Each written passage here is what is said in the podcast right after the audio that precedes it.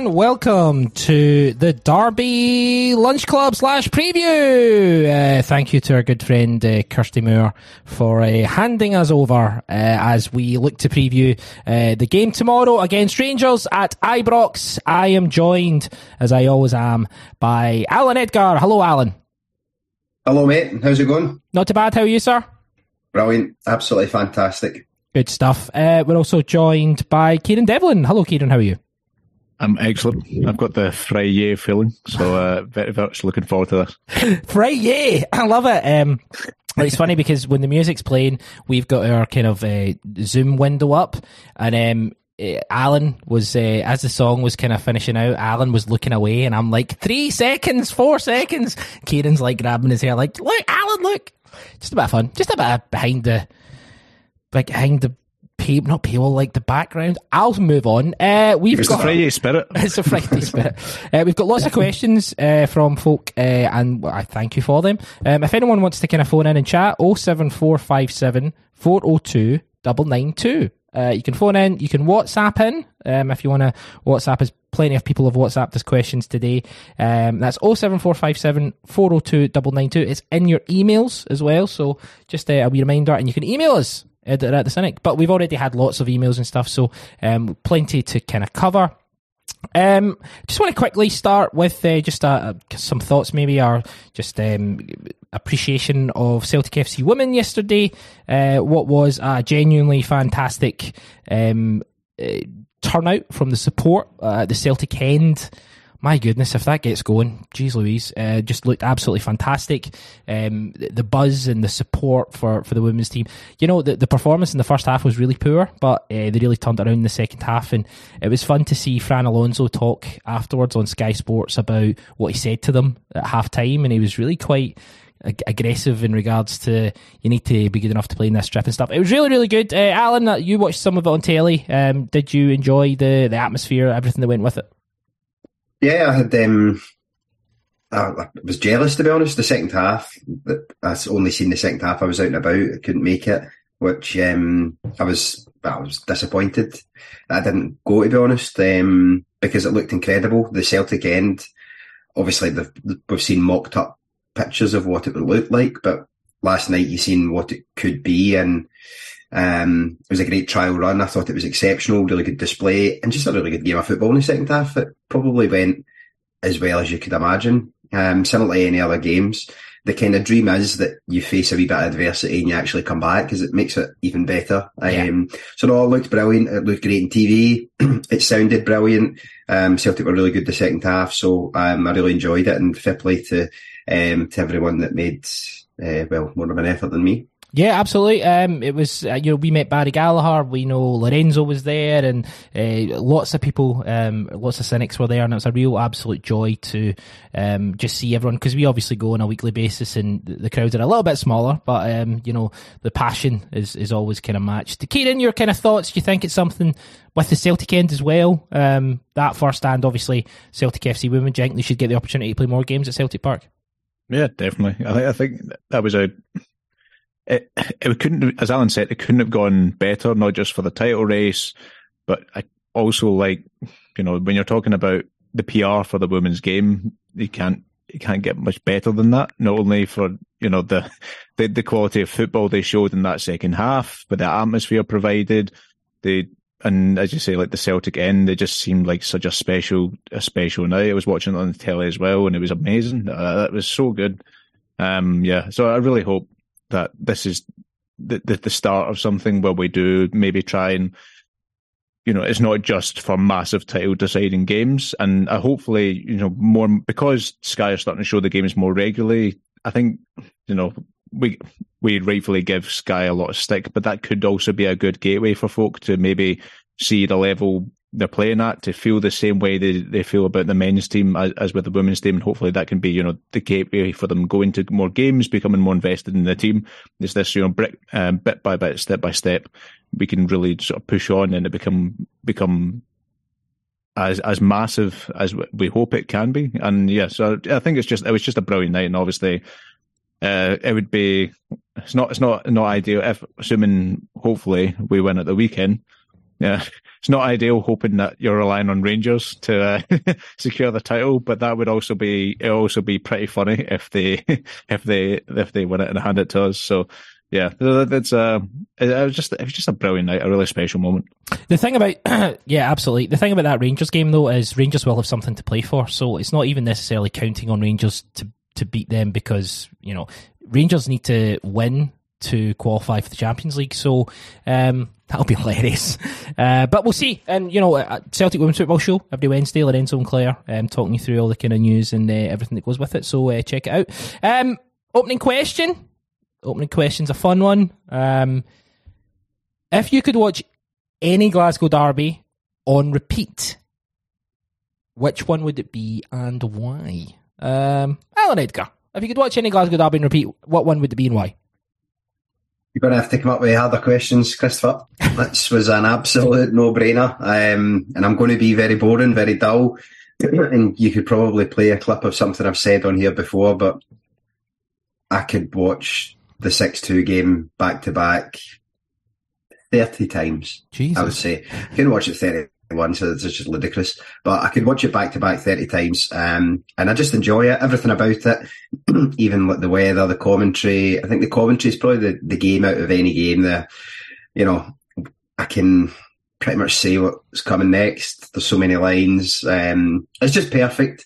It was just an incredible experience to be there, there on the day. Um, I think we even mentioned recently for many, many years. I don't actually have it anymore, but we had a VHS and it was the only VHS that didn't have um, scrubbed whatever was originally on it scrubbed out, and then multiple other things after it. It was the it was the do not tape over of do not tape overs. um, so yeah, I think the six two game, I, I, just love it. Um, I'll never ever tired of talking about it. I'm never tired of seeing the goals. Um, it's just a very special game, and there's a lot of other games that are incredible to watch, and maybe there'll be some other options. But for me, the 6-2 game, it's kind of like the best play in your lifetime discussion. You're going to have to take that out in future uh, pods or episodes because it's just so far and away ahead. Uh, Kieran, what about yourself? Yeah, I think uh, I'm going to be interesting rather than boring and choose oh. a different answer. You're going to choose one where we lost or something weird, aren't you? yeah, yeah, that way that would be the proper. Just because I'm a proper masochist. Oh, I love it. Um, no, yeah, when, when we lost the title at Celtic Park, that's when that's when I got. no, no, I think I think I, I think that is obviously the correct answer, but I think it's a bit maybe a bit different because I really don't have many memories of that time being six, so I, I don't have many. Um, yeah, so I think I think there were a few that stuck out to me. Some of them are ones that I, I think I've talked about before. I've got a real sort of fondness for the early Lennon years because that's when I was really going every week as a when the first time I got my season ticket. So I think the 3 0 in the 11 12 season, I just love that for, for very similar reasons as, as Allan, uh, to be honest. It, the weather was great. The atmosphere was just brilliant because just the atmosphere in 11 12 throughout the entire season was just spectacular. It was so good. Um, and you know, all the goals were really good, really memorable. Um, especially um, you know, Commons got off the mark. I know he's a he's a prick now, but it, it, was just it was just it was just so good for that that moment to break his duck um, that season to make an arse out of Kyle Bartley and yeah, uh, right. and you know Hooper's one and the Mulgrew's strange diving header that's who's the physics of which I'm still trying to work out uh, twelve years later. Um, I think that's one. I also have a lot of fondness for both 5 1 games in the um, 16 17 season for very obvious reasons because they were just so pathetically behind, scored some great goals. Dembele's hat trick, the way he celebrated it was just unreal. But I think I have a more recent one. I realize I'm just going on but about class games where we thump them, but why not? Yeah, get involved. The invitation. so I really, I think I, I just loved the 3 0 last season over them. You know, it'd been what, over two years since we'd last beaten them? Maybe, what, two and a half years since we last beaten them? Which is, when you given how badly we were thumping them, is just unreal. Well, maybe not quite two and a half years, but a long, a long time. It was since COVID, um, we hadn't beaten them. And it was just so cathartic. And the way we did it, the way, especially that first half, I still think that first half is up there with it's, it's a candidate for the best we played under Postecoglou, I think. Yeah. we, we we completely tore them to shreds. Hatate and O'Riley, you could still make the case that it's their two best performances for us in that in that in, in that game. And if we were just unbelievable. Some of the football was the most entertaining we played, and this was a team they were all built. You know, under Van Bronckhorst, there was I, quite well, quite quite similar to what they're saying under Beale. You know, they're saying, oh, they've had a, they've had a couple of like shaky results, but know, they're really you know they're just this well-oiled machine, and we just pulled their pants down. It was it was class. It was so good. Um, love it. Uh, th- those are all absolutely fantastic. Um, I, again, I've, I've said this before, and I think we've discussed it before. That that that game in February, just think it really stands out there as being like a modern day contemporary classic. Everything that went with it, and it really is really burned into my memory. Everything about that entire. I was talking to my dad the other day, and he said, "Oh, I've not had a pint with John for uh, my uncle. I've not had a pint with him for for ye uh, for ages." And I was like, "The last time you had a pint with him was the February the twentieth, two thousand and twenty-two. And he's like, "How? What are you talking about?" And I was like, "Because that's the day we played Rangers." Allan, I think uh, it is, it's really reasonable. It's uh, a good. That game will be for a generation. I think the special yeah, occasion that will stand the test of time. Um, and I think where it probably has some extra points as well is that it deviates from the accepted formula of what is a proper derby win against Rangers. Meaningful tick, good weather, untick, because it was a night game and it was kind of, well, it was horrible really. But the stadium just creates this different atmosphere. So it stands out, I think, for that as well. And it was, I think we all said it at the time and probably still now, it was a one off. The chances of getting a game in those conditions, those circumstances that meant so much, getting it on a Wednesday night. And uh, by God, every single person that went that night made the most of it as well. They thought we might never see this again in a lifetime. So let's um, let's kick the arse right out of it. Um, before we move on, I'd say a, a big shout from my point of view for the the five one game in the 98 99 season, just because it was a, an oasis in a disappointing time. Um, and just again, we we there's we've got a, a feature podcast co- podcast coming out on Sunday, and we kind of talk about that. Myself, Allan, and, and Barry. We go into detail about it. Just so every goal in that is just absolutely top drawer. Really, really good. So, yeah, check it out. Celtic, um, what's it called again? Celtic Roulette is out on Sunday. Sorry? Celtic Football Club. Celtic Football Club. Uh, Celtic Roulette is out on Sunday, so uh, have a listen and check it out. I Um, hope people will enjoy it after a hopefully a heavy Saturday afternoon and night as well. That would be, and they just carried on in a wave of joy. That would be um, that's what we're looking for, Allan. optimum optimum conditions, to be honest. Absolutely. Um, hopefully, it'll be a nice day. You can maybe go to the pub, stick your earphones in, have a wee listen. Yeah, have a wee uh, curer as well. Get involved. Um, you, would you sit in a pub with headphones in? I do it regularly. I. No, No, just just, um, just I probably would as well. Actually, I, I don't think I have done it often. Yeah, Allan, you, you come you come at me for a lot of stuff, right? And you know, I, I- partly I think come at you, just ask the question. partly sometimes it's a gimmick, right? And partly sometimes I just Mm. think you're a bit, of a, bit of an asshole. Um, but that's a weird one. Headphones in a pub. just asking. Well, you know, I'm big on pub etiquette, so a couple of things. It would depend on the pub. If it's a very small pub and you're sitting in a bar, I'd fucking hoik them right out off your ears. But if you're sitting in a corner table, that's fine. If you're sitting in a bar, I would say no headphones. I would never sit at a bar with headphones on. I'm not an animal. Well, there we are. We're just, but it's good. We're getting the ground rules down. We're getting our policies sorted. Yeah, good. Uh, Good. I Policy. think this is. I think this is an entirely separate podcast. Allan's Allan's pub rules. It's- All I think- forty-seven of them. How many square feet is the pub? Is the starting point. we can get an idea there. Is it a horseshoe bar? Is it a small corner bar? All these things matter. But no, I, I don't often sit in the pub with headphones on. I would, but I wouldn't do it at the bar. Would be my I wouldn't do it at the bar either, Allan. good. Well, thank God we get that out of the way. We Yeah. can really move on with the rest of the pod. We can really move on. Um, just just very quickly, are you guys people who likes to strike up a conversation with with barmen? I know you don't like it with barbers, but with bit barmen, are you like just to have a bit of a chit chat if you're sitting at the bar or something? Would you, I don't chat about c- current events? you'd know where to go there. You'd know. it. Kieran's malfunction.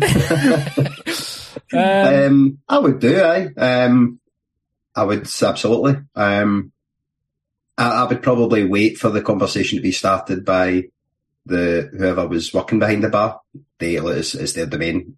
It's they're in control of the scenario. But if they were chatting away, then I would be much more chatty than I am, you know, in a, in a barber situation. That's for sure. Aye, um, uh, yeah, similar. Um, it also depends on how busy the pub is. You know, if it's kind of bustling a wee bit, then nah, you just I, I wouldn't because again, as Allan says, it's their domain. You don't want to kind of be in their kind of way. So, um, pub chat with Allan Edgar coming soon to uh, the Cynic. Don't you worry about that. Um, question from oh, Guard of Honor.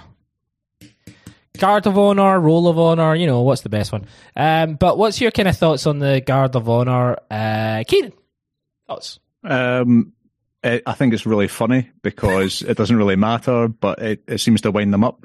Like, I, I, obviously, I think either way it's funny because it's either either funny in that they come across as quite petty and not doing it, and like or really up their own arse, or they do do it, and it's it's obviously that's funny for very obvious reasons because it's Rangers giving Celtic a guard of honour, a well deserved guard of honour, and they're obviously petty scum of the earth for not doing it. But I, yeah, I just think it's a win win situation for us. Like I don't really care, I, but I just like seeing, you know, the, how seriously people get it and how upset they get at the very notion that they should, that they, they should give Celtic their rivals a guard of honor. This, yeah, it's good. It's just great. I just, lo- I just love this, this sort of situation we're going into when nothing, obviously, if we lose tomorrow, I'll be really pissed off and we're hosting a Eurovision party later on and I'll just be sat in the corner in a huff. But, uh, if, but until then, this is just like I'm just treating it as a low stakes event, and everything that's leading up to it is just really funny. Kieran, if I was at any Eurovision con, um, uh, party, I'd be sitting in the corner on a fucking huff. To be honest with you, and that's just because I'd be a Eurovision uh, party. No disrespect, bit of fun there. Um, disrespect to the the, the continent of Europe. uh, well, we did choose to leave, so Come on, bit of respect. Um, what I would say about the Guard of Honor thing, what I think is, I kind of get your your sentiments, Kieran. I'm sure Alan will be the same. Like, it is kind of like hilarious. The thing I find funniest is Michael Beale tying himself up in knots about. Well, they probably don't even want that. Actually, has anyone asked them? Um, and you know, our fans, you know, ah, it's a whole big thing. Look, it, it seems like a pay. No, let's just leave it. It's just like tying himself up in knots and. Uh, all he needed to say, I think the Rangers fans, if nothing else, would have more respect and say if he said, "No, we don't do that here." But he's like, uh, you know, actually, you know, I don't know. Maybe they don't want to. Um, you know, this is how um, Stephen A. Smith would sound if he. Nah, uh, Allan, your kind of your kind of thoughts on the the Guard of Honor? No, pretty much the same. I, I really don't care. Um, I like any opportunity to put them in a position where they feel uncomfortable or get one over on them. So yes, I wouldn't rule it out on, that basis. But yeah, I don't particularly care. I did like that Michael Beale got asked about it just because I liked the notion that he had to spend 45 seconds these days justifying why the club weren't doing it. And then, then if you ask a Rangers fan, presumably you get why the why should we show them respect because, and then they'll just list any number of things that they think means they shouldn't show Celtic respect. And it's great. This is, these are the, the wee joys that you get when you um, have the league wrapped up nice and early. You get to have these nonsense discussions. Um, I don't think it was ever on the cards. I don't even think really the league does it. But I liked it that Beale had to get asked about it and make up a reason why when his stock is potentially at an all time low Rangers fans to this point. Um, that probably having his players applaud the champions onto the park might not bode well for him in his future. Um, so it would have been better just sticking with the tried and tested. Um, personally, I think if with his stock at the moment, it'd have been better just answering no surrender. But, um, oh, very good, Allan. Bit of fun. Um, got a question from Ian. Um, hi there. Question for the live show, uh, if it's not too late. It seems like we have the right manager to make some headway in Europe whether that's qualifying out of our Champions League group or a good run in Europa League, or whatever it's called now. Um, what else do you think is required in terms of squad investment, and do you think the board will go to the next level to provide that? Also, what areas do you think need particular attention? I think we need a goalkeeper for sure, and probably another striker of Kyogo's quality. Cheers and keep up the great work. Thanks very much, Ian. Very much appreciate that, sir. Um, so, this is a good question we've actually got a press conference um, clips, and I'm going to go. I'm actually going to go to one because what this does is it kind of plays into this. So Ange was asked about, you know, where he sees us from a, a European perspective and where we can go. Um, and here's what he said. Look, I think, um, you know, as I said this year, I think particularly in talking about Champions League, um, you know, regular participation is one of the ways to sort of improve and, and bridge that gap. I mean, we hadn't been in the Champions League for think four or five years, and you know, for for a lot of our players, it was their first sort of it was it was sort of it was their first sort of step in that sort of level of football. So I think you know the first part of it is we want to we want to be consistently playing Champions League football. If you do that over a number of years, I think that gives you the opportunity to improve, and, and that's the opportunity that we that that's there before us now. But it still comes down to us improving as a team. You know, if we keep improving as a team, all these kind of things become byproducts, whether that's domestically or in Europe. Um, and you know, again, coming into next year, that's that's got to be our goal. We've got to improve. Um, that'll help us in our first priority, which is always to win the league. That, that has to be our main priority, and then if we improve, that gives us a better chance in in Europe, um, you know, particularly at Champions League level. Well, and that's something that you you know use the phrase there regular participation, and that's something you've been banging the drum about for for a number of years. Um, I mean that is crucial. Um, this will be our second year. Uh, next year will be our second year in the Champions League, and I'm pretty sure, um, going by Moravchik67 on Twitter, who does Europe uh, European stuff very very well, he seems to indicate that if we win the league next season, that then that'll be a third year in a row in the Champions League. How important is that? You know, and as Ian says, is there any other things we can do to kind of go up that level? You know, what's your thoughts? Yeah, I think regular participation is important, especially when you've got a squad that you're comfortable with and that you're trying to build on. You know, it's it's a diff- regular participation doesn't tend to mean the same if you're fully revamping the squad um, which I don't think we will be doing in the summer. I think there'll be ins and outs, but I don't think you'll be looking at a drastically significant team next season. So what you're hoping is, is that the players who didn't have experience last year will have a little more this year, but it's difficult because we were out of Europe pre-Christmas this year. It's only six matches. And those six matches are very, very valuable for those players because they will have at least an idea of what it is like to face a top level team. They played Real Madrid home and away last year. So they understand just how high the bar is. And a lot of those players might not have faced players at that elite level before. They would have played one or two maybe at an elite level, um, or they might have had one offs, but they won't have had six matches where they're playing against, you know, really top sides. And I think four of the six um, games that we played were against, um, you know, really, really good sides and uh, one really experienced team. So I think that is, that's huge. Um, hopefully we'll see a slight benefit of that this year. I think a third season though would really where you would then you get twelve matches under your belt. I think at that point you would be expecting to see a real uptick, but hopefully we'll see some of it this year. And the other part, quite simply, is um, is recruitment. Um, recruiting potentially players with a little bit more experience, or recruiting players with a, a higher ceiling um, and a higher ability to develop. And then, you know, I, I, use that phrase. We use it feels like every Monday, to be honest, but improving the aggregate of the squad, replacing players that you maybe don't want to use that often with slightly better players who you then are inclined to, dries up the competition and it means the next window, it just means you're always pushing up and up and up. And I think Andrew start that stage. I think people forget that because there seems to have a, a lot of discussion has developed about Ange and his plan at Celtic. I'm pretty confident that year three is in the books for Ange and he will absolutely be here, potentially year four. So I still think it is a building phase. I don't see this team as the final incarnation of Ange Postecoglou's Celtic. I certainly hope not. There's probably hope and expectation in there. But year three to me, I think it would be recruitment. And I would like to see obviously the board um, sign off in talent. I would like to see you spend an appropriate amount of money.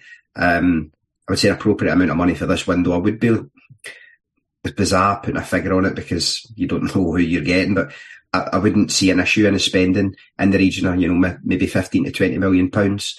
Um, and that's before the players go out.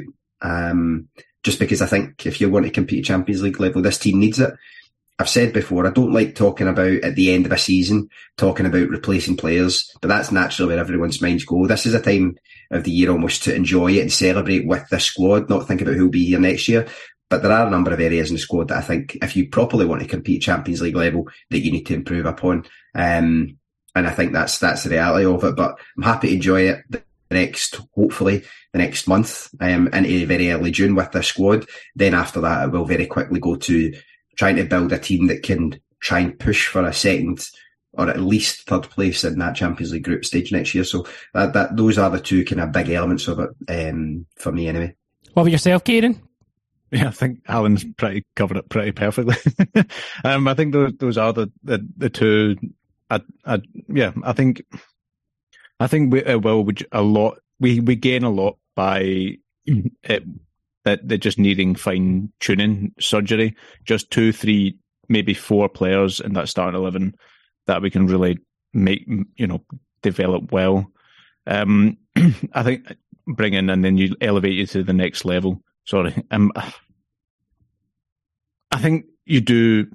We even saw it under under Lennon. You saw it under O'Neill. You saw it under Strachan it is amazing how much teams gain from those six, eight European games at those group stage games yeah. going into the next season. There is a genuine curve that happens to almost every team. And it's not it's not guaranteed, of course, because nothing's guaranteed in football. But and I do find that's quite exciting. It, part of that is also because of the you know the way those teams were built with recruitment itself, by the natural development of the teams under the manager. And I think these are all reasons to get excited. And I think the other, whether or not you know the board is going to do what you know what we want them to do, whether they're going to sanction three six million quid players, that that number eight who takes us to the next level, that keeper, that centre back, that striker, I, we don't know. You know, like they've not done it in the past, but January was also the way we we did our recruitment in January wasn't something we've ever done before as well. The way we brought in two players before we moved two on.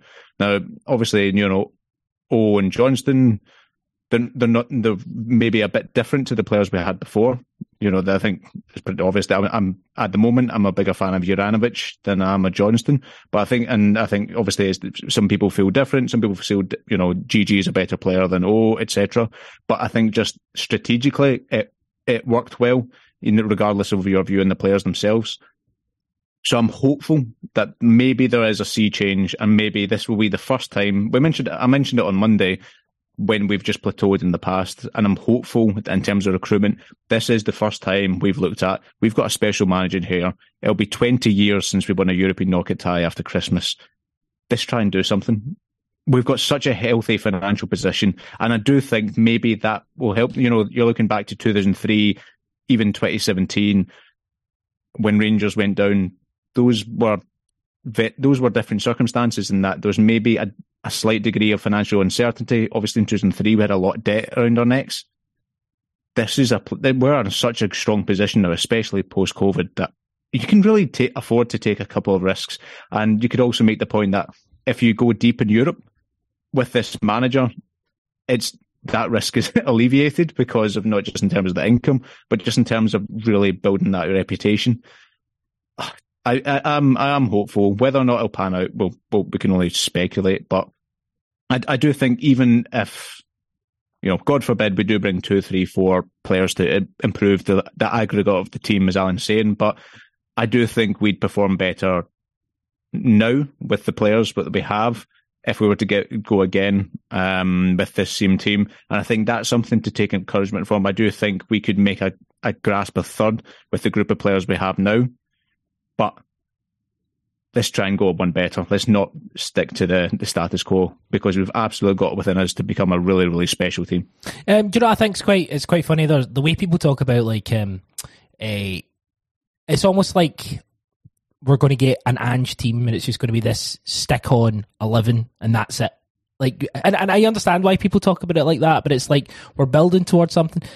But, football, you know, the way football changes, the way kind of transfers work, the way windows work, you know, nothing really stays static for any amount of time. So there's not this one dream Celtic Ange team that's going to just be there and we're going to have it for a season. It'll be changing all the time. He's, he's literally doing surgery all of the time. What for my two cents on it would be that um, we're guaranteed Champions League next season. I think it's confirmed guaranteed Champions League after that. This is the most risk averse board around. But if they did just kind of go, well, guaranteed income for the next two years. We've got this big move to Japan. We've got, you know, every time these strips come out, we sell them by the bucket load. We're bringing out four of them at this point, or four bundles of, of, of stuff. Let's take a risk. And, you know, just to take us up that level. But they've been in, the, in that position in the past and it's never panned out. Alan? Yeah, I, I think that that's a really good point as well. And I think as Kieran and yourself have kind of highlighted, financially, we are in a really strong position. Um, nobody's saying, you know, throw that away for, you know, four players. But what you are saying is, I, I like the idea, I suppose, that see, instead of the discussion and the narrative being around will Ange stay for season three or season four, I'd like it to be the club actually go to him, you know, have a honest, open discussion with them, but also say, look, what you've done is incredible. We're really, really grateful.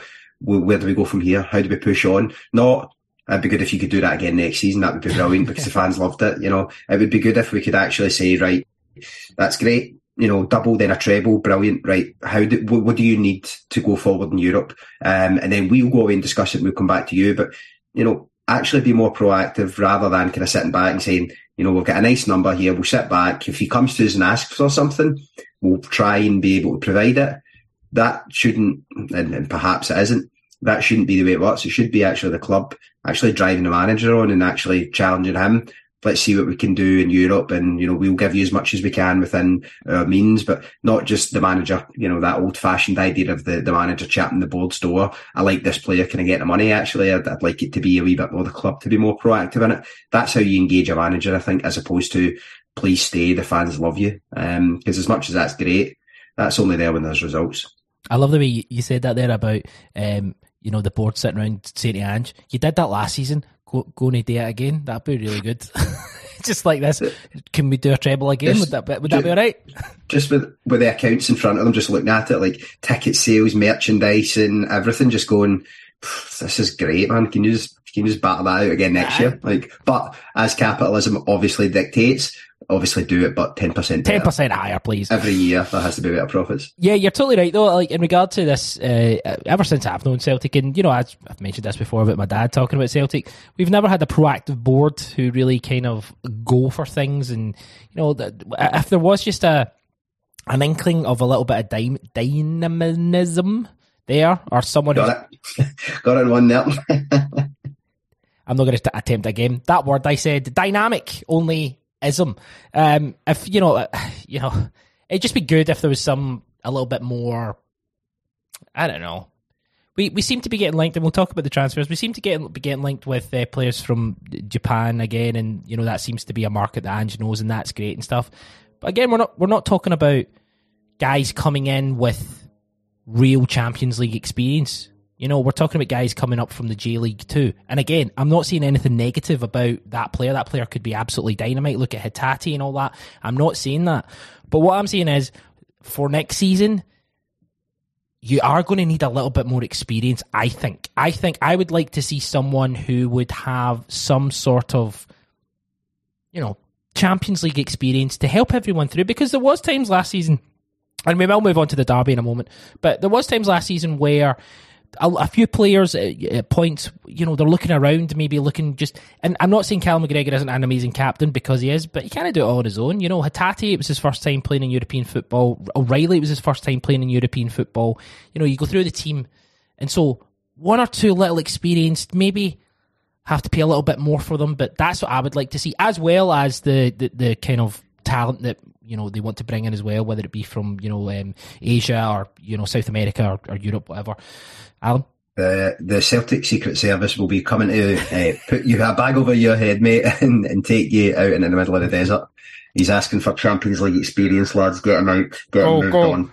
Um, uh, yeah, Kieran needs to go and look after his uh, his uh, his sister's dog. I think is it. She's just dropping it off. He'll be back in, in 10 minutes if they're still going. okay, well, we'll still be going in 10 minutes. Uh, enjoy, Kieran. Um, lovely stuff. Um, Alan, we um, that was the the weekend pup date from Kieran Devlin. Very good. Yeah. Weekend pup date. Very, very good. Um, Alan, how Hope you? the dog comes on. that, sorry. Hope the dog comes on. That'd be nice. Yeah, we Get thoughts on the derby. Aye, we'll, we'll we'll get some we'll get some updates on the dog. Um, how are you feeling about tomorrow? Um, it's a it's a glorious day in Glasgow. It's beautiful. I'm led to believe that it's going to be the same tomorrow. You know, it would be ideal if there was a tanking and then we could, you know, go and drink a few drinks and Oh, hang God. out and have a time. They just when you say that there, it just made me excited. Um, I'm looking forward to it. I'm actually it is a different build up. It is a kind of weird, not weird feeling, and it's not a we have kind of experienced games like this before, but it's nice. Um, this is very different to the normal pre Glasgow Derby feeling. Um, there has been quite a few of them recently as well. So I think that even plays into it a little. Look, if we hadn't faced them in the final, we hadn't faced them in the semi-final, I think you would maybe feel a little bit more amped up again because you would be thinking, right, this is actually, we're going to see what the difference is, where they're at, where we're at, where the gap is at, which is of course at all times important. um, if only there was one club in Glasgow that's measuring that and could give us a, an update on that, that would be handy Ideal. but it's but it's nice. I'm looking forward to it. I'm actually quite interested to, to see what the manager does.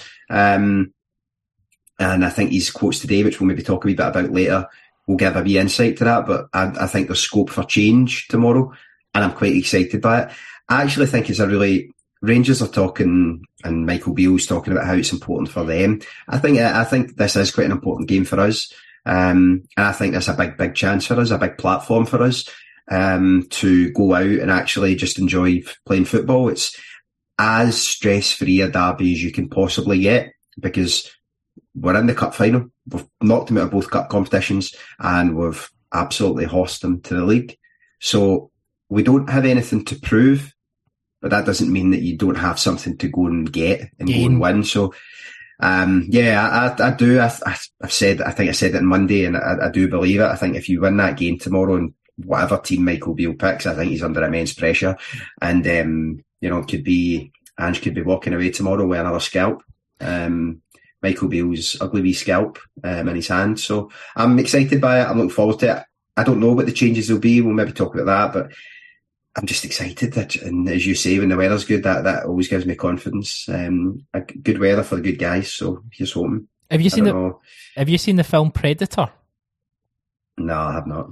It's just when uh, the predator like kills its prey, um, it takes its heads, it takes the heads of the thing, Oh. and then it puts it in a spaceship. And I was just thinking, if Ange had a spaceship, it would be like, Spaceship, Predator, monsters. It's all. Uh, it's, that's why I haven't watched that film.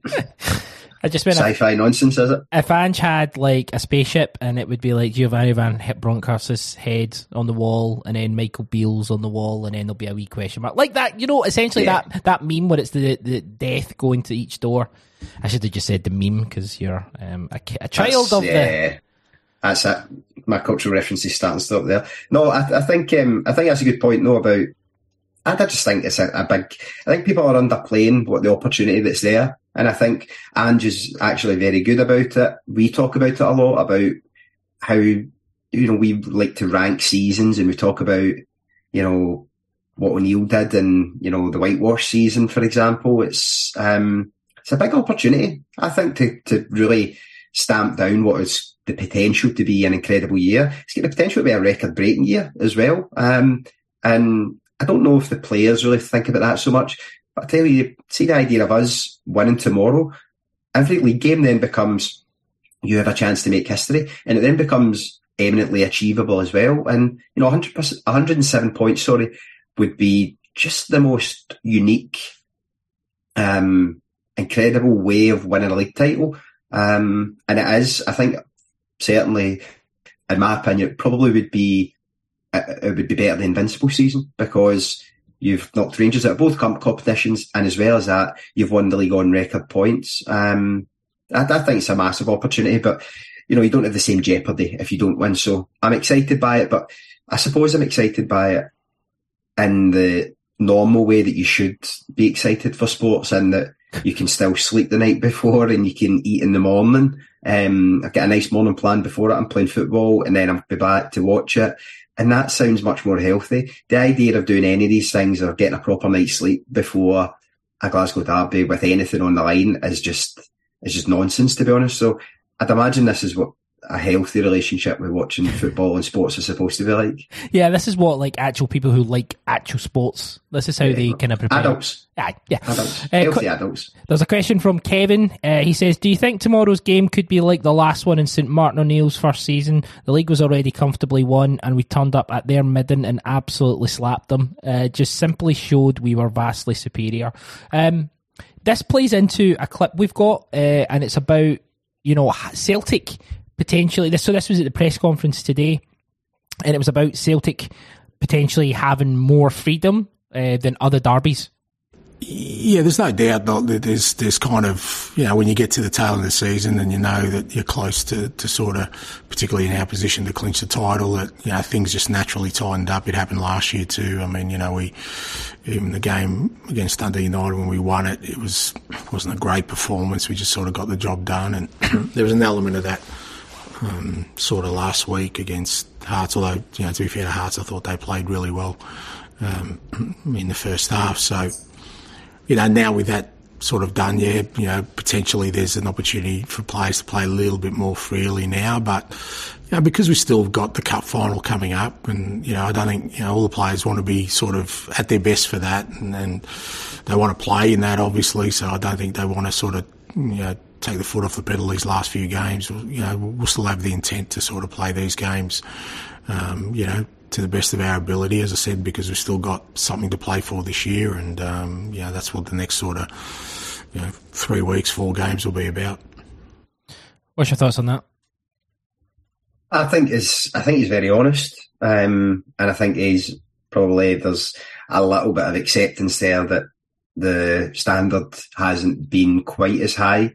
Um, you know, very magnanimous giving praise to Hearts last week, but I think he's also he doesn't look at it from that perspective. I think he looks at it from what his team should do and what they're capable of, and haven't reached that level. Um, dropped points obviously prior to that as well. Um, so I think it's that's encouraging, and you're just hoping that none of that seeps in tomorrow. Um, and the, the notion that you could go and slap them about in their own midden is um, is very nice. So I, I think I think it's a perfect blend, if I'm honest, that you've got this game, you've got the cup final, which I think was so important to actually making sure that these games had something to them. Everybody wants to start the cup final.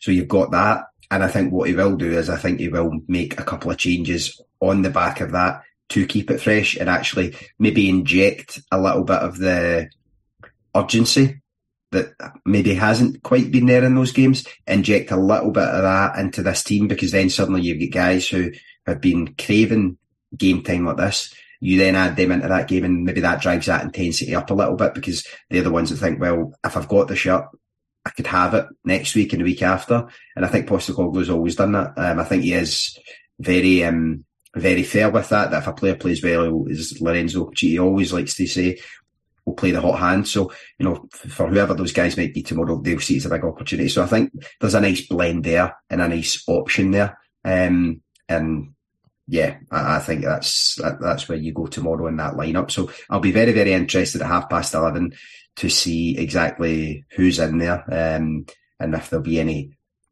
not surprises, but if, how many kind of changes he'll make to that that starting eleven. Um, see, in regard to obviously how, excuse me, Rangers played in the League Cup final and how they played in the semi final. Um, Badly. Yeah, yeah, delightfully um, from our point of view. But even how they played at, at Celtic Park, in regard to that sort of, and you know, there's been plenty of kind of discussion about how they set up and to stop Celtic playing. And, you know, they got a guy up front who, you know, looks massively overweight, who looks massively, massively disinterested. Hey. Yeah, wee pal Alfie. Come sorry. on, sorry, my, sorry. buddy. You Alfie. see, he was he was emotional last weekend because he came on and stink, stunk the joint up, and then get criticised by the manager and was crying on the way out of the stadium. Oh, God love him. But He's got feelings as well, you know. See, uh, the question I'm, I'm going to ask you is: Do you think Rangers will do anything different? Like, do you know their fans? Well, well, half of our fans will be half of their half of their fans will be our fans anyway. From uh, if you look at social media, but um, in regard to their expectations, So their expectations are that this is kind of the last chance to get at Celtic. We need to do it now. And I think you were right about kind of how far Beale is really start. I think I think they're annoyed. I think they find. I actually think they find him. A lot of them find him as annoying as we do, like because he talks in you know tongues and everything's a kind of you know instead of just he's not a straight talker like Anges, and I think it shows, and he gets himself mixed up. But mm-hmm. I think there'll be an expectation that we'll really they'll sorry they'll really go at us tomorrow. Do you think that's going to be the case, or do you think it's just going to be same of it, same as it ever was, uh, and they'll play exactly how they've played in these last three games? I, th- I think they'll do the same thing. I think what you might find is they might try and be a little bit more brave, and I don't think they'll. I think when they go long, I don't think they'll go long into a particular player. I think what they'll try and do is I think they'll play. I don't think they'll play Morelos. Um, he, might come on in the game to be fair, but I, I don't think they'll start him. I think what they'll do is same thing, same system, same shape, same off the ball structure because I think he likes it and I think he believes in that. But I think what they'll do is is they'll play with different personnel and they'll try and um, have maybe a little bit more speed, a little bit more dynamism. Um, Very good. Going forward. First time. I, to be honest, I think he'll play largely what he probably did last weekend. He'll go with the guys that he thinks are going to be there next year or that he might have, you know, something to get out of.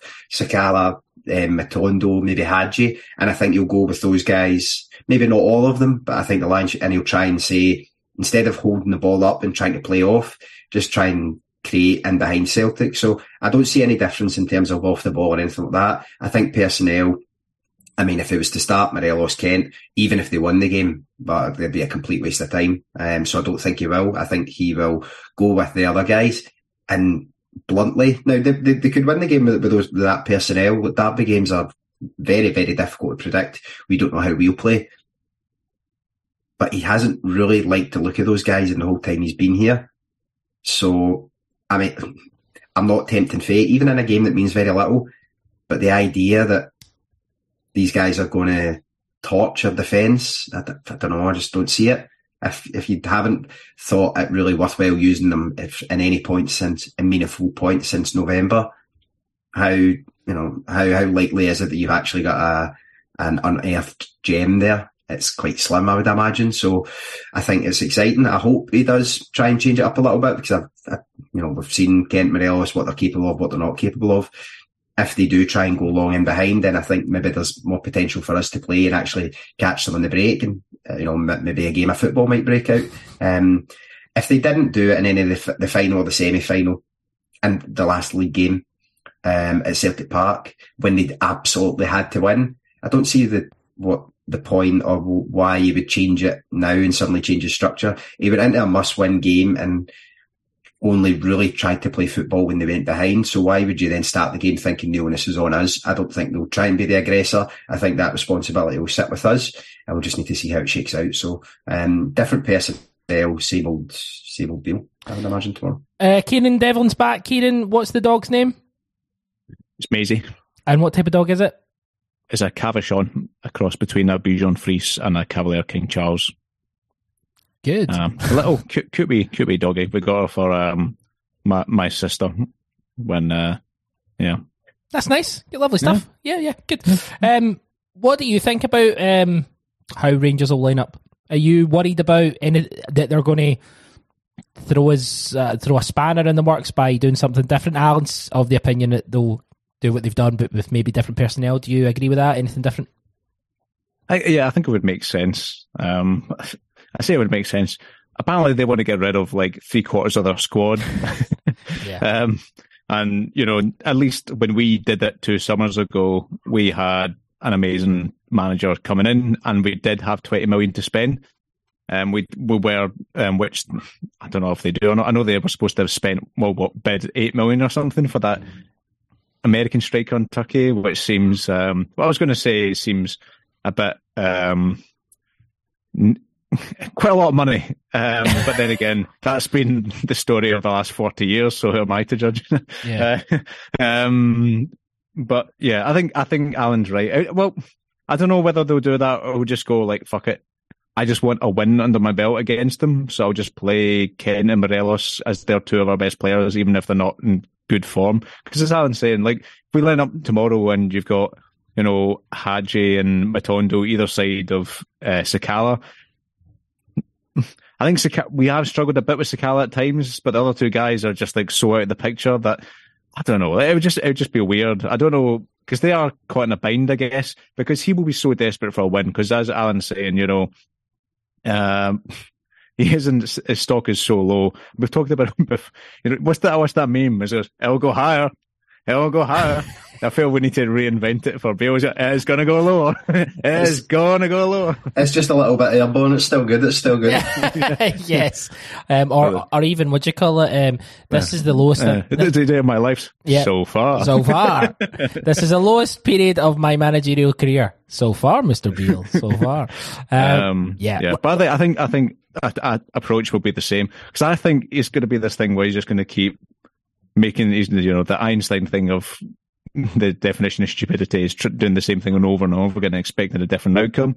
I wouldn't be surprised if not only um, not only tomorrow but next season when he has his you know low his uh, legion of mediocre championship players, if he's just going to say, "Oh, I've now got these guys," my approach will work this time. And I really hope we beat them like 3 0 at Ibrox in August.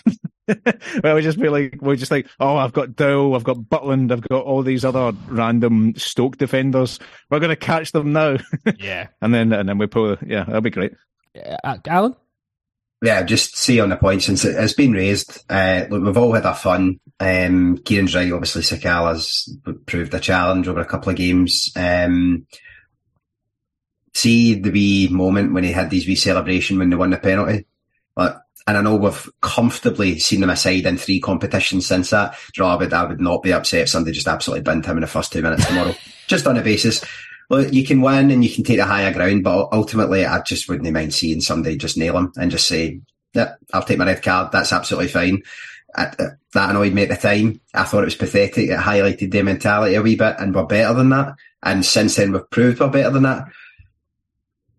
But see, ultimately, I just love to see somebody melt him. Um, so, like, it- it is so illogical and it would work counterproductive to every type of football that Ange wants to play and we want to see. But you know what? I, I wouldn't be upset in the slightest. Um, if Cal McGregor thought, you know, I fancy a couple of days off and just thought, aye, that'd be brilliant. So, like, if you if you're asking if it's an a la carte Rangers um, game tomorrow, then first thing I'm picking off the menu is uh, Sakala getting stretched off. Jesus. Uh, yeah, but look, look, this is the game to do it. This is the uh, this is the time. Um, this is your time to shine, Alan. Uh, get, get stripped, you're on. Um, One more for the rebuild, Mister Beale. uh, uh, in, in regards to the press conference, um, Ange was asked about the availability, what players are available. This is what he had to say. How's the team uh, looking this news and uh, this weekend? Any Uh, updates? Yeah, uh, nothing major from last week. Trying to think. Um, James Forrest's available, so he's back training, which is good. Uh, Aaron Mooy's, a little bit touch and go for tomorrow. He's, he's, he's, he's just a bit sore uh, from a couple of things, so uh, we'll see how he is. And um, everyone else, uh, yeah, I mean, you, you know, Carter Vickers, Johnston, these guys are uh, Stephen Welsh, uh, the guys are missing out, but the guy, everyone else is, is good to go. Uh, yeah, good update. Um, obviously CCV out for the season. Alan, Alistair Johnston, Alistair Johnston. Uh, they're looking to get him back for the cup final, but there's nothing kind of confirmed on that. Um, Forrest's available. Alan, is that the old? Uh, is that the old twist? Uh, James Forrest? That is not the twist. no, the answer. I'd love it if it was, but um, no. If he's only back this week, then I think the uh, the chances of him featured tomorrow are uh, slim to none. Oh, so you're basing that on the fact that he's not had enough training, not that you know he's so far out the picture that he, he shouldn't be playing. You're basing it on just the training aspect. That's correct. Uh, uh, sorry that he hasn't shown for the club whilst he's been injured, Chris. Just you wait, he'll be back for season whatever it is, twenty five for James Forrest next year. Good season twenty five, apparently. Um, Yeah, he's there or thereabouts, isn't he? aye, probably. 13, 14 years now. Um, in regard to a question, we have a question um, from. Actually, do you know we got a question? Alan Reed um, WhatsApped in uh, yesterday. This was after the chat. Myself, um, Colin, and Eddie Walsh. uh, the wonderful Eddie Walsh had uh, yesterday regarding Haksabanovic and Abada. Um, so Alan uh, messaged in and said, on the Haksabanovic argument, I think his best role in this squad is coming off the bench. He doesn't appear to have great pace, acceleration, and likes an extra touch, so you don't see the best of him from the start.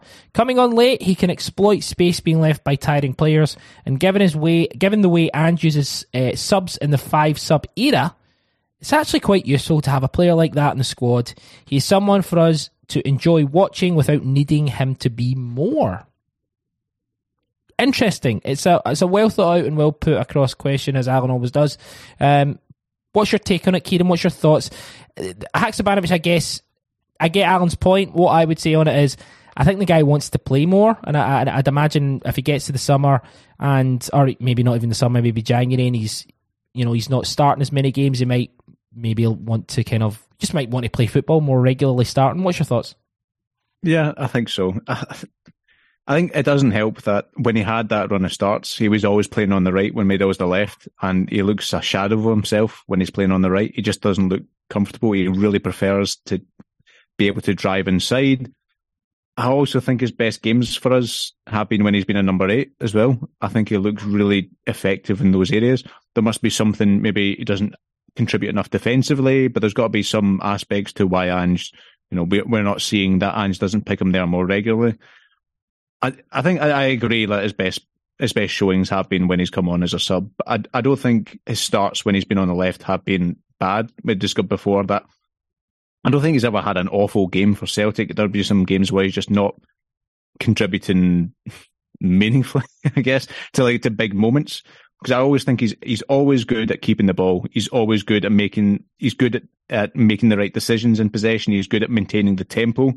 In in terms of always it's always usually one touch, two stuff, taking only one or two seconds on the ball, which is really important. I think that's when we talk about what Maeda brings to the team, that's one of the things I love about Maeda is that he's always paying up pace, which is what Haksabanovic does as well.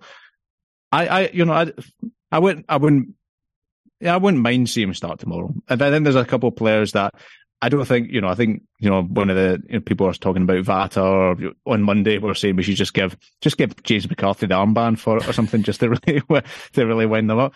I don't, obviously we're not going to go that far, but I do think there's maybe a couple, I, I don't think Ange will. I'm sorry, I might have completely missed you guys chatting about it. In which case, I'm just no, no, saying the same no, thing. Um, but I just, I, I, I, I honestly wouldn't be surprised if it's the same team as against, um, against Hearts. But you know, I, I do wonder, I do, I, I, do hope there's going to be one or two changes. Like if Iwata and Hack were brought in, and maybe like I was going to say, I don't know, I don't know which one of Jota Maeda you dropped to the bench because Maeda is so important in these games, and Jota consistently delivers. so I guess that that's the thing. That front three are so effective against Rangers that I don't really know who you, unless you were just to say, let's just give you a rest and you can be ready to go in the August game against them. Can you imagine Maeda coming off the bench though? Mm. Um, yeah. I, I reckon he's a good I think Maeda might be the one that drops out tomorrow. And it's actually exactly for those reasons that Kieran's mentioned, because he has been so important in these games. But a lot of his importance has, has been obviously his quality and what he's delivered, but and almost shutting them down defensively. And I wonder if Ange would like to see actually if we can peg them back with someone, another more kind of gifted technical player on the ball. And, you know, you could put Abada or Haksabanovic into that. So, and I think the fact that Maeda maybe since the Rangers game has looked a little bit leggy, I wonder if he will think actually I'll drop you to the bench. We'll go to you if you need you. He would pr- probably be one of my ones, my, my tip for one of the ones to drop out tomorrow. Um, just on that basis that maybe could do with a slight rest and you want to get another look what it's like without him to see as he is it so important what he does defensively? I think it probably is. But how do Rangers react when actually they've got a player that they can maybe get behind, but a player that's maybe a slightly more of a threat with the ball at their feet? I wonder if Andrew maybe want to see what that looks like a little bit. And again, that's just the benefit of having this scenario. Is that player Haksabanovic, Alan, do you think? I think it's, uh, I think it could be, I, I think he's probably, I think he would, if he was dropping Maeda, I think he would go Abada because you've got that raw pace and it's a change and it is a different style of player, but you can still count them both to be, you know, if Celtic are countering and they can drive with the ball, um, just so direct. Um, and I think the fact that Abada obviously came on same time as Haksabanovic last week really has been limited. I think he's one that you might want to get up to speed before the end of the season. I know we're all thinking about in the summer and there's been chat about Abada.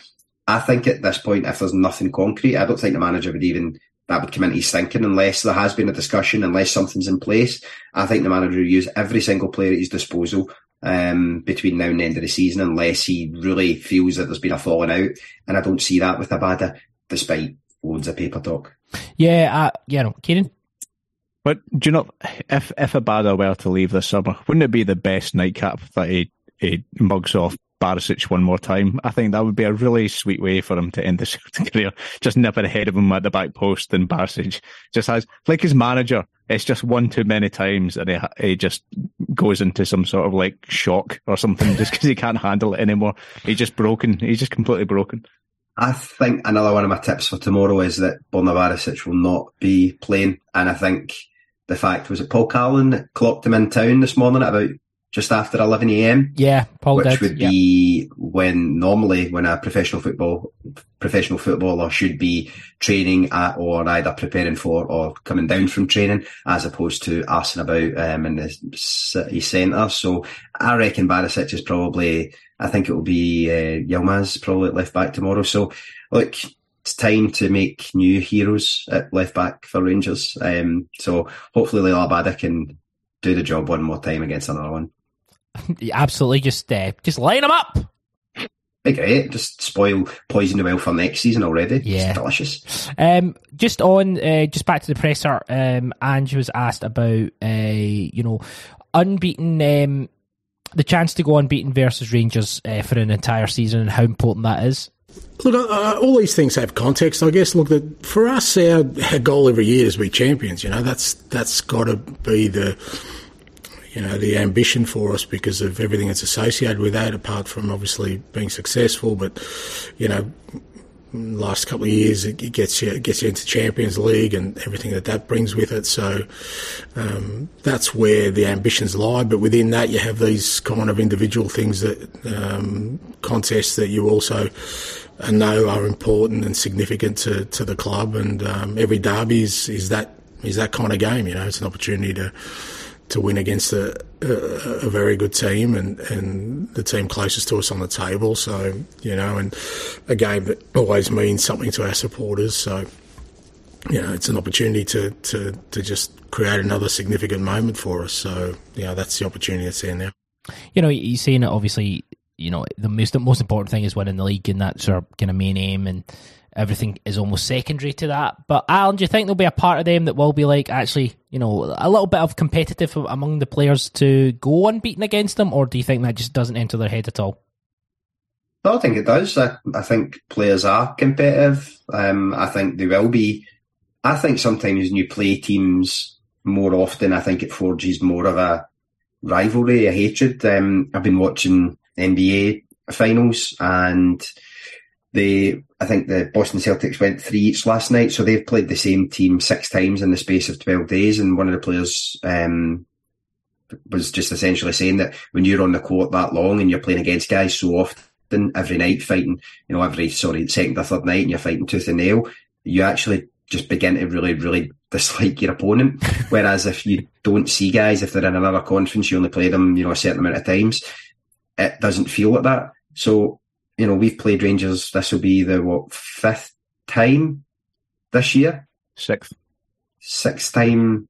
Uh, well, sorry, this calendar year, so that'll be oh. yeah five. Um, and you know, this season that that's that's a lot of football, and that's a lot of time up against the same team in that atmosphere with everything at stake.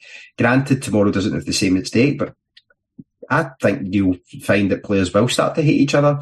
Um, and they'll start to be really competitive. And I wouldn't be surprised if tomorrow is potentially a really chippy game. And you see quite a lot of that coming out because if you play one team, you've not seen someone, you've not played against an opponent, there's a kind of respect there for the level. When you're playing guys all the time, you remember something from two weeks ago, you remember something from three weeks ago. So, um, I think there will be, I think there'll be plenty in it for the players. Whether or not we get the result we want, the one thing I wouldn't be saying is, even if we lose tomorrow, we, Christ, we lose handily, you know, I was about to say on Monday, but I'll not be on the agenda Monday, but I'll, I'll not be blaming it or I'll not be saying, well, it's because we had nothing to play for.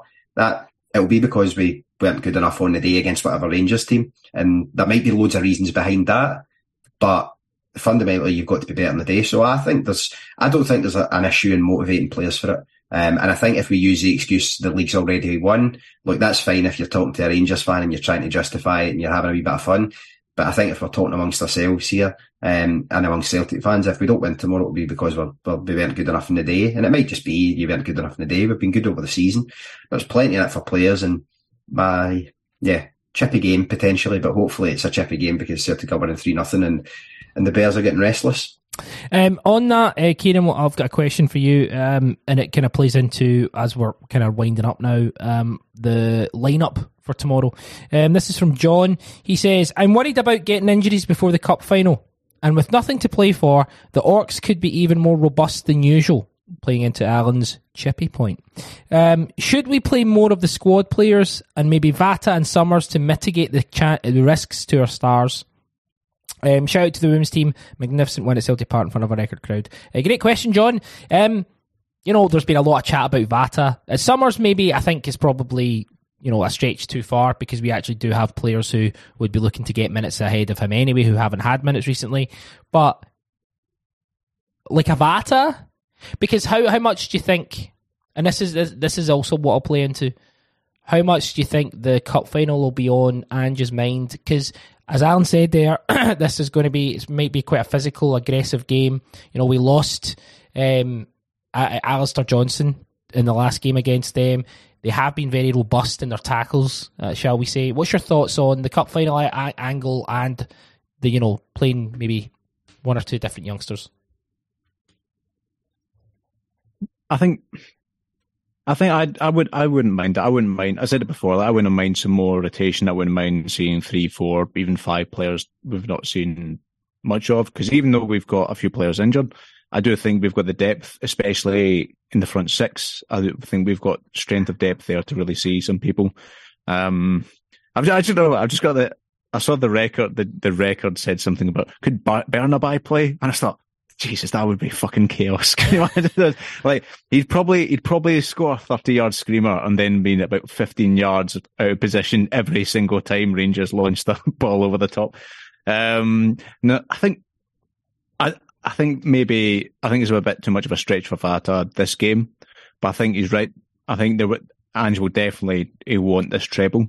He absolutely will, and he I wouldn't be surprised if the um the three games after this the, there's a lot more rotation, and I would if people like Vata, even Summers, will get those games. Um, uh, and I, am looking, I'm I'm really looking forward to those three games after. Um, I guess what you always do when you know there is that like maybe naive hope that you will see the youngsters given those game time. It doesn't always pan out that way. Sometimes it does, but I, I, think it'll just be. I'm really hoping. Uh, we always talk about the really sunny days, the three o'clock kickoffs when it's a gorgeous day. You're on your your t-shirt and shorts for the, the first time in 10 months. And it's just a good that you win five now and everybody has a class time and you go get pissed after. Um, but yeah, I think, I think it's maybe a bit, I think Ange will, you know, he's maybe, he was a bit, um, deflective with the answer to going unbeaten. He'll want to win tomorrow badly, him and the players, and they'll go into that. I don't, I'm not really worried, worried about complacency or anything tomorrow. I think you know, if, if Ange isn't getting up the players, McGregor will, because McGregor will absolutely want to go unbeaten against Rangers. Yeah. He loves these games. And he, you know, he will, what he doesn't want any sort of complacency, any sort of half arsedness to enter before that cup final, because he is desperate for to win his first treble as Celtic captain as well. So I think, yeah, I'm, I'm not really worried about that. And I think it's maybe a bit too soon to see Vata, but I'm hopeful we'll see some more minutes from him, maybe even a start before the end of the season. Um, just a final um, quote from Ange from the, the presser. It's just on Greg Taylor and his improvement. Yeah, look, um, yeah, fair to say Greg's improved, you know, immensely in all aspects of his game, you know, and um, but that's that's that was always going to be his challenge, all the boys' challenge. I mean, that's what I expect of him. I don't. I think if they don't improve, or if they stagnate, or feel like they don't need to improve, then you know the game and, and this club and everything will pass them by. So, but Greg's been great at just receiving information, being able to sort of implement that into his game, understanding, you know, how, you know, the, the the sort of tools given to him by, by the coaching staff um, can help him become a better player. And, you know, with all the players, they need to be receptive of, of that first. And if they are, then it's our responsibility to give that information to them and, and, help them improve. And he's, he's been great. And I think he's, you know, he's, he's enjoying his role at the football club. He's enjoying not just as a player, but sort of, you know, as a, as a person of influence within the group. And uh, I think that's growing all the time, which is a great thing. And, um, you know, it's a credit to him that, you know, he's, he's tackled that task and, you know, the challenge will be to improve again next year because if he doesn't, then, you know, somebody else will. And um, that's the challenge for all of them. Ominous, ominous music plays in the background. Ooh. Greg Taylor in the mud. Yeah. He, ba- he basically said if Greg Taylor doesn't get his arse in gear, then he's getting patched. That's what I'm led to believe. Allan, um, how do you think were, were your thoughts on Greg Taylor, and then if you can uh, crescendo that into your thoughts on the lineup tomorrow? Ape up or shit out, Greg. No, um, his improvement has been remarkable. I think there was. I don't think there was a more talked about player, to be honest, amongst the support and at the Angira. Um, and his improvement has been remarkable. Um, I think a lot of people would have probably had him as maybe player of the year. Um, I think first six months of the season domestically was flawless for us. Um, so yeah, he's had a great season and similar to the rest of the team. I think maybe a slight tail off the last few weeks. Um, but he's shown before that he can shake things like that off. And if he does continue to can, to learn and learn from mistakes, learn from things that he can do better, then you know there's no reason to think that he can't improve a lot. And I think he's done well considering his understudy hasn't really lit the fire under him, but he still managed to have such a strong season. So, um, so that's positive. Um, and I think for tomorrow, I I think changes. I think Ange will make changes. I think you could see maybe three or four, but I don't think it will be. I think it will be largely within the realm of those that have been in and around the squad over the last few weeks. You know, you could name any from obviously Kobayashi likely to start given CCV's absence, so that would be you know, I think that would have been a change you might have seen anyway. Um, and I think you add to that potentially Iwata, maybe Haksabanovic, Abada.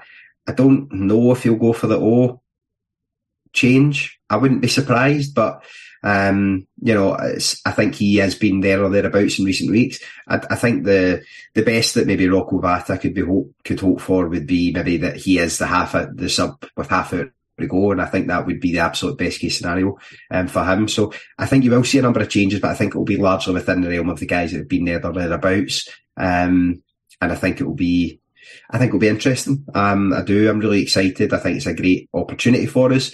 Um, you could be playing against a vastly different and Rangers team as well. And I think going forward, I would just like to see is, um, lay lay a marker down if you like for next season, but just go out and enjoy your football and play some really really nice attacking stuff. Um, I think it could. I think it's got all the conditions for a really really good day for for us tomorrow. So hopefully it just pans out that way. Uh, Kieran, your kind of final thoughts on the, the lineup? I know obviously it's it's kind of hard to predict, but what's your thoughts?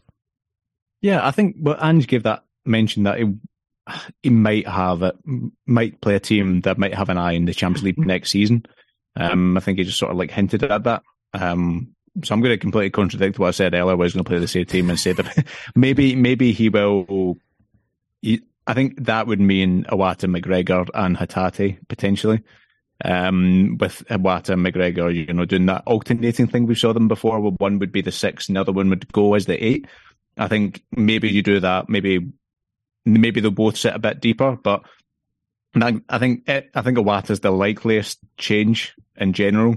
And I mentioned on Monday I'd really like to see him start against Rangers because we've seen him be effective, in all three times he's come in as a sub. Um, so I'm really curious to see whether he can have that authority for 90 minutes and you know, we mentioned that Kobayashi, there's just questions over him at, a high level, which were, you know, they were around anyway, and maybe Tynecastle reinforced those a bit for some people. But I think there's some of those for Iwata as well to do it over 90 minutes. He's been good against Rangers when he's played, and I'm really excited about him. I thought he's had some really strong performances for us so far, but it'd be really interesting to see him if we if he is to be the player we want him to be in terms of that you know, we talk about him, the holy grail of this midfielder who can do what McGregor does, but add that defensive solidity. tomorrow's his biggest. If he starts, that's going to be his biggest test so far. And realistically, until the um, the Rangers game in August, this is the biggest test. Well, I guess the cup final, but that's a, it's a different whole thing. But like in terms of against a decent quality opposition, this is you know a real opportunity for to show him that yeah, I can be a key player for you next season in Europe. Absolutely. Listen, uh, you know, it's a, it's a game that we've maybe not kind of been focused on this week, just with you know the title celebrations last uh, last weekend and, and everything, and you know, as I mentioned, that kind of we've played them so many times recently and stuff. But you know what? It's it's a derby. It's the chance to stick it to them once more, and it's a chance to make that house of card, that pack of cards, come crumbling down. Um, we will have a reaction to the game tomorrow. Um, afterwards, uh, the panel for that will be uh, Graham Mackay, Chris Armani, and Christopher Boud. So, um, should be good fun for that one. And on Sunday, we've got the Celtic Roulette with myself, Barry, and uh, Allan. And then Monday, we'll have the agenda uh, back up as usual. So, this has been an absolute joy. Um, enjoy the rest of your, your Friday nights. Um, Allan, pleasure as always, sir. Thank you very much, boys. I'll see you in two weeks. Don't do anything stupid. Make sure there's a a cynic to come back to, and uh, yep, I'll be listening in when I'm away. Lovely stuff. Uh, enjoy your um, trip to your CSC when you go to uh, Canada. So enjoy that. Um, Kieran Devlin, uh, see you on Monday. See you on Monday. Have a good trip, Allan. But before you go, can I just ask, is uh, Morelos paying his share or are you paying his entire holiday trip? uh, me and Alfie need to get some time away. He's had a tough time. Um, so uh, we'll go away, we'll eat some barbecue, we'll both put on a couple of stones and then we'll get right back to it. Lovely stuff. Uh, from Kieran Devlin, from Allan McGregor. Allan McGregor, Jesus Christ. Fucking, right, the Morelos joke's one thing. That's a straight red card Ah, sorry, I am sorry. Send right an- down the tunnel. He's got to go. He's got to walk. Uh, Cynic of the year. as well. Cynic of the year. Now he's a dick. Um, yeah, apologies, Allan. Jesus. Um, enjoy Canada. Um, from Allan Edgar, from Kieran Devlin, from myself, Chris Gallagher. This has been uh, the Lunch Club preview of the Derby. Uh, Monday Hoops, and we'll speak to you down the road.